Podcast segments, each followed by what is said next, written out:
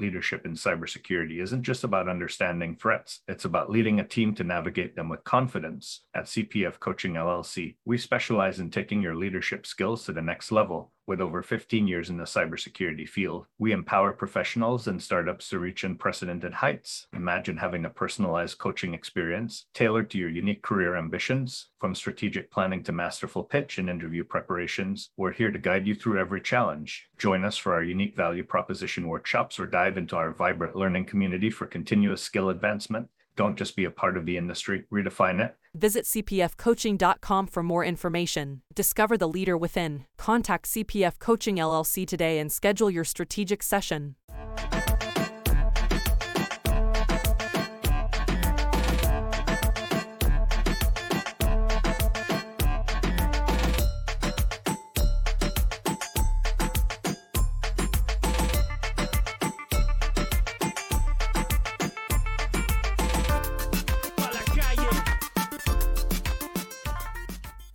Welcome to another episode of Breaking into Cybersecurity Leadership, where we develop the cybersecurity leaders of tomorrow. Today's guest, Meghan Gorman, will be sharing her experience in cybersecurity sales leadership and how she got to where she is. Before we get there, the whole point of the show is to share with others so that we have a diverse perspective of individuals coming into this field. Without that, we won't be able to solve the complex cybersecurity problems of tomorrow. So please do share this with others that are interested in cybersecurity and sales today. And let's develop the leaders of tomorrow. Meghan, would you be able to share some of your background and what you were doing before you got into cybersecurity? Good morning, Chris. Absolutely.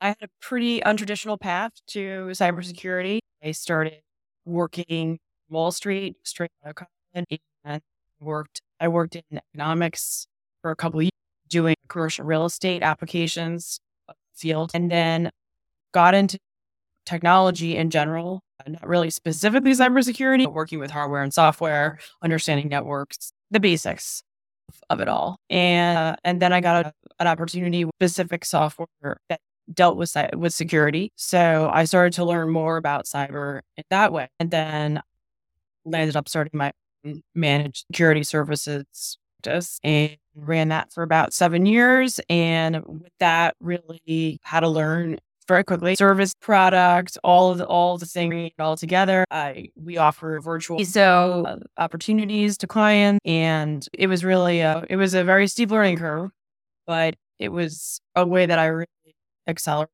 my knowledge was able to establish myself as you know a sales leader in the industry. So in, in brief that is my background but it was i was trained at both the undergraduate and graduate level in economics definitely not something that i started out pursuing. So for those that are interested in sales but might not so know cybersecurity or might be interested in getting into cybersecurity and might not have a sales background how would they learn each of these skills and competencies based on your experience? I think a big piece of it is to consider jobs that they may not be exactly what you're looking for. Then they get you closer. They get you closer to cyber or to technology in general. And then there's also doing your own your own research, your own investigations, starting to familiarize yourself with the various areas of the field. And then I think networking is a really big part succeeding in this industry, you know, just getting to know people that are currently in the industry and learning all the different paths because there are so many paths that you could take. A sales is just one path. You could do product, you could products engineering, you could do, you know, you could be on the services side and be a vCISO virtual. So if that's kind of what you're preparing for, uh, there, there's a lot of ways to go. And I would advise anybody that your first job you know, may not be the perfect ideal fit, but if it gets you closer, if it's going to teach you something that you can build on, if it's a building block, then you should consider taking that and then take and then having next steps after that that you can get ultimately to where you want to go. I love the advice of looking at the industry as a broader perspective and then narrowing down, taking building steps to get there. Because I think often individuals try to jump too far and they burn out trying to catch up and drink from the fire hose all at once. Now, as you grow in your career, what are some of the things that a leader should know as you're growing into leadership? A, a couple things. I think that one, first and foremost, being in this industry, you're telling people a lot of things that they don't want to hear. So, you know, whether it's on from a sales perspective or a leadership perspective, you're coming in a lot of times and saying, we we need to engineer what you've done here, or we need we need to get rid of some of the things that you've been doing. And you're gonna have to change habits, change hearts, change minds. And as we know, that that's not an easy task. So I think be you have, but you have to be prepared for that. It's not you're not always going to be horrified, so to speak, but you might be thought of a little bit as an enemy because you are really trying to make some major changes, and that may or may not be well received by the organization that you're in initially. So you have to, I think you have to kind of have that thick skin that, and the passion and the belief that this is the right path for them and that the risks of not doing anything and the consequences of not doing anything are too great to ignore. So that that would be big pieces of advice. Okay. And for you personally, why did you become a cybersecurity leader versus staying an individual contributor? I think it was always a, a dream of mine to have my own company. I saw a niche that was at the time fairly underserved. And I thought, if not now, when? And what, what kind of, what am I waiting for, right? There, there's an opportunity out there in the market. I see that's real, that I've validated. I had sold some other investments that I had. So I was like, I have some capital to, to start, start this. And it was always a dream of mine. And I, I liked it. It was, it was extremely cha- the challenge of it all. An individual contributor, you're pretty focused on one thing. When you do your own business, you have to wear a lot of hats you have, you have to become you know, an expert in a lot of areas. And even though that's challenging, it's, it's, fun. You know, there, there's really, uh, again, I think that the opportunities for learning are really unbounded because you're getting approached by a lot of, a lot of subject matter experts and people who, you know, are very prestigious in the field to work with you or have a partnership with you or consult or something like that. I, I, I've liked the, the unbounded opportunities that the owner being out, having my own business presented. And what, are, what do you think the critical skills uh, for a cybersecurity leader should be? I think, you know, first you need to have a technical knowledge to maybe not in the in, in-depth level as engineer, but you do need to have a technical knowledge and definitely be very familiar with the tools out in the market and really what the results are. What can you expect? From these tools. And then I think a lot of the other pieces are compliance is a big piece. You have to know different compliance and regulations get sets, what it takes to get there, and obviously which one one of those applies to your organization. And then also to to to bring that as a goal and or an objective to your organization, and also bring that I'm going to make some waves here. We're going to change some habits. Have the the gravitas to to see that through to to the better end. Now, Let's talk about some specific skills and I'll ask you for your comfort level on the scale of one to five and why do you think you're so important? So the first skill is delegation. Why mm-hmm. what's your comfort level with delegation and why is it such an important skill? I'm I'm very comfortable with delegation. It, it's important because you simply can't there's not enough hours in the day to do everything yourself. And in any leadership position, you have to learn to trust your team trust their skills and abilities. If you don't, then you shouldn't hire them. And also, you're getting a lot of good diversity there because you may have somebody who's very good in a certain area or even potentially stronger in an area that you're stronger than you in an area. Giving tasks to them advantageous for everybody because that's going to get done in a very precise and detailed manner. And that's going to elevate the team and elevate the function. Yes, I think that delegation is extremely important. And yes, I'm very comfortable with it because I've seen the positive outcome when it's done right. And in line with delegation, there's collaboration. How would you rate yourself on a scale of one to five? Why is it such an important skill? I would say a, a, five. And I think collaboration, you bring, everyone brings their own mindset to the table, you know, based on their experiences what, you know, what their particular path was, right? And when you collaborate with people, you're getting all those experiences together uh, instead of maybe just an engineering perspective or just a hacker perspective or former hacker perspective.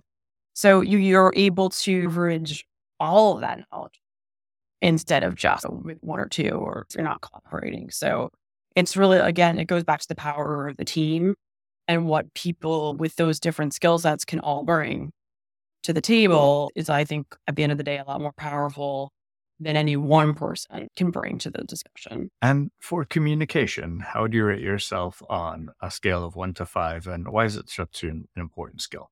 I would rate myself, uh, I guess, four or five on, on communication. It's an important skill because you, especially in cyber, because you need to all know what each other is doing and you know not only to make deliverables but also to make sure that you're you're all working towards the same goals right? And communication is a key part of that. If you're not communicating you don't know that. And, you know that that's where things can really break. So i think it's very important to to have those open lines of communication no matter what between leadership and team and really make sure that those go both ways that it's just not either a top down only. There's also you a 360 degree feedback and communication that's always going on.